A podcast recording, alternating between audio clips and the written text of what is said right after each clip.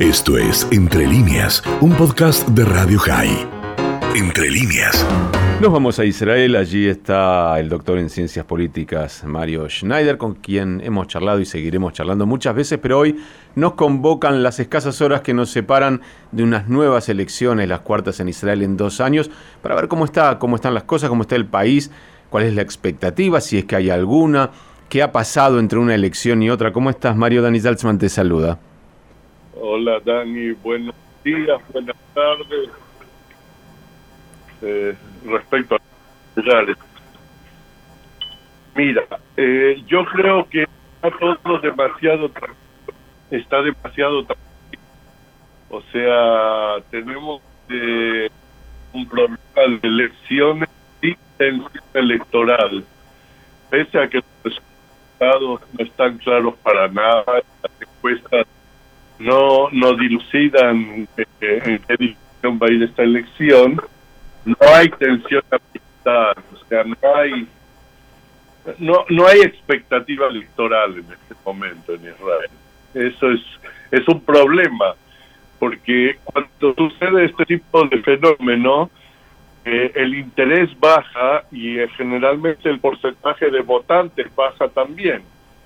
Entonces, eh, ¿cómo, no se escribió una elección sin o sea, la, la propaganda electoral no presenta casi nada positivo por ninguna de las partes, sino eh, acusaciones entre bloques políticos, entre partidos políticos y especialmente entre candidatos políticos.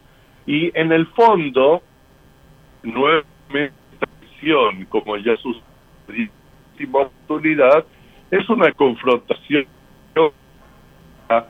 entre los partidarios de Bibi, de Benjamín Netanyahu, y eh, sus opositores. Y no, no parecía, o sea, yo estoy mirando los números en forma detenida. La verdad es que sería muy difícil obtener un resultado positivo en cualquier dirección, porque aun si el bloque de derecha de Bibi Netanyahu logra una mayoría de 61 parlamentarios o más, o 62 o 63, que le otorgaría la posibilidad de establecer un gobierno de coalición, el problema es que este gobierno, como está fraccionado entre diversos partidos políticos, va a ser una coalición muy débil en la cual cualquier parlamentario o dos o tres parlamentarios que se unan eh, pueden amenazar al gobierno con derribarlo y eso no hace en un sistema parlamentario como el israelí una coalición estable, sino lo contrario. Ahora, Mario, no viene siendo tiempo, y yo sé que para los políticos por ahí no es un interés porque justamente viven de esa dificultad, pero no viene siendo tiempo de analizar seriamente el sistema eh, político israelí. No digo una reforma absoluta, pero de repente la limitación de la cantidad de periodos que alguien puede ser primer ministro. Eh, digamos, algo hay que hacer porque esto que ya son cuatro elecciones podría ser en pocos meses una quinta elección. Sí, o sea, si yo tuviera que adivinar qué va a suceder, cosa que no hago generalmente y no hago pronósticos, yo creo que como el problema aquí es un problema estructural, tal como lo defines tú en uno de sus aspectos, la limitación de, de las veces que una persona puede ser primer ministro en Israel o algo similar, eh, yo creo que como no va, no hay manera de solucionar este tipo de problemas como resultado de esta elección, se va a ir a otra elección. O sea, si no hay un cuadro de estabilidad política como resultado de esta elección y no se forma un gobierno capaz de durar varios años en el poder, lo cual parece sumamente difícil aquí, eh, se va a ir a otra elección y en el fondo todo esto se va a solucionar, teóricamente, cuando se encuentre solución a los problemas estructurales que tiene el sistema israelí. Ahora, Dani recuerda que el sistema israelí fue establecido muchos años antes de la creación o el establecimiento del Estado de Israel y que sirvió muy bien a los propósitos de construcción nacional y construcción estatal en los años 20, 30 y 40 del siglo pasado.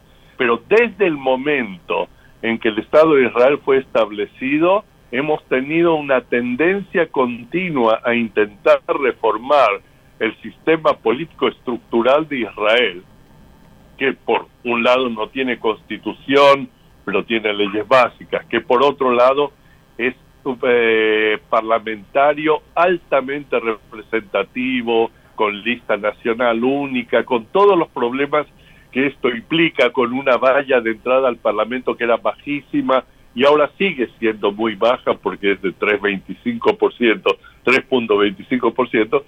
Por ende, eh, esto hay que resolverlo a través de una seria reforma del sistema de gobierno y del sistema electoral. Y esto tiene un gran problema también, y es que la fragmentación política todavía le da lugar a muchos partidos los que tienen que apoyar la reforma electoral, la reforma estructural del sistema de gobierno, y no lo van a hacer porque para ellos esto significaría un suicidio. Forma, a través del Parlamento, de la Knesset, del Parlamento israelí, tendría de alguna manera que reducir el número de partidos políticos y hacer la gobernabilidad de este país más viable a través de coaliciones más estables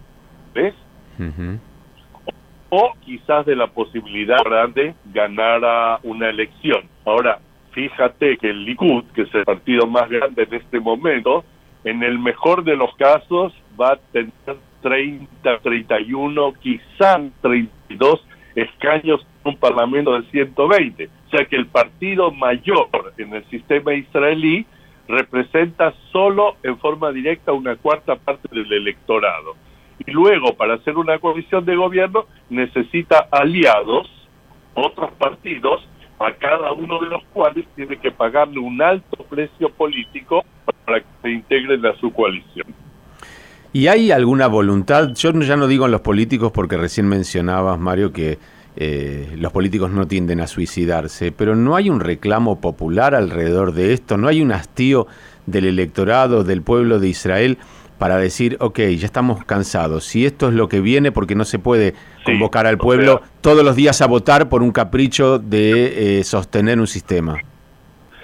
Sí, eh, Daniel, tu pregunta va en la, en la dirección correcta y permíteme que te recuerde que yo empiezo la entrevista diciendo que Sí, Mario, está muy, muy entrecortado. La verdad te estoy, estoy, te pierdo cada tanto y, me encanta poder escucharte.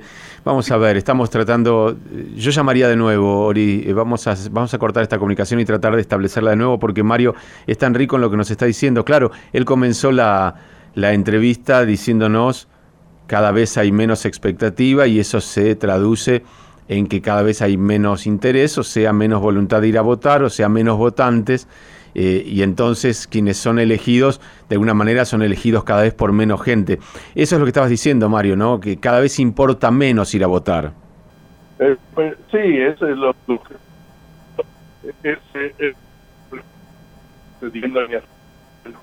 y desafortunadamente el impacto de este tipo de hastío, o yo lo definiría desde otro punto de vista como una falta de confianza de grandes grupos sociales en la institucionalidad política de Israel. No solo los políticos, sino en las instituciones. O sea, el Parlamento no funciona como debe funcionar, el gobierno no funciona como debe funcionar, el sistema jurídico atacado todo el tiempo por el gobierno no funciona como debe funcionar. Entonces, este hastío y desconfianza pública llevan a que las partes más educadas de la sociedad israelí sean las que más se alejan del problema político. Porque quien no comprende la dimensión del problema sigue de alguna manera creyendo que el candidato personalista o más populista es el que puede traer algún mágica. Bien, Mario, eh, la comunicación ha sido bastante deficiente, pero el mensaje es bastante potente. Seguramente vamos a seguir charlando en otro momento después de las elecciones, pero lo que decís es preocupante para un país que uno asume con una madurez política, con, un trayecto ya recorrido en, función de, elegir a sus eh, representantes. Pero estamos en un momento difícil. Te mandamos un abrazo grande, Mario, y cuídense mucho allí. Sí, muchas gracias y el abrazo para ustedes también. Gracias. Mario Schneider, doctor en ciencias políticas. La verdad, lamento que haya sido tan complicado escucharlo, pero evidentemente para mí el mensaje es clarísimo, ¿no? Eh, Israel tiene que encarar en algún momento una reforma, porque si no, las personas más preparadas, las personas que pueden sacar adelante un país en sus problemas, eh, cada vez tienen menos interés en hacerlo y en participar, ya sea votando o formando parte de los partidos o acercándose para, para, activar. Así que así están las cosas a pocas horas. Mañana son las elecciones entre las 7 de la mañana y las 10 de la noche hora de Israel. Esto fue Entre líneas, un podcast de Radio High. Puedes seguir escuchando y compartiendo nuestro contenido en Spotify, nuestro portal radiohigh.com y nuestras redes sociales. Hasta la próxima.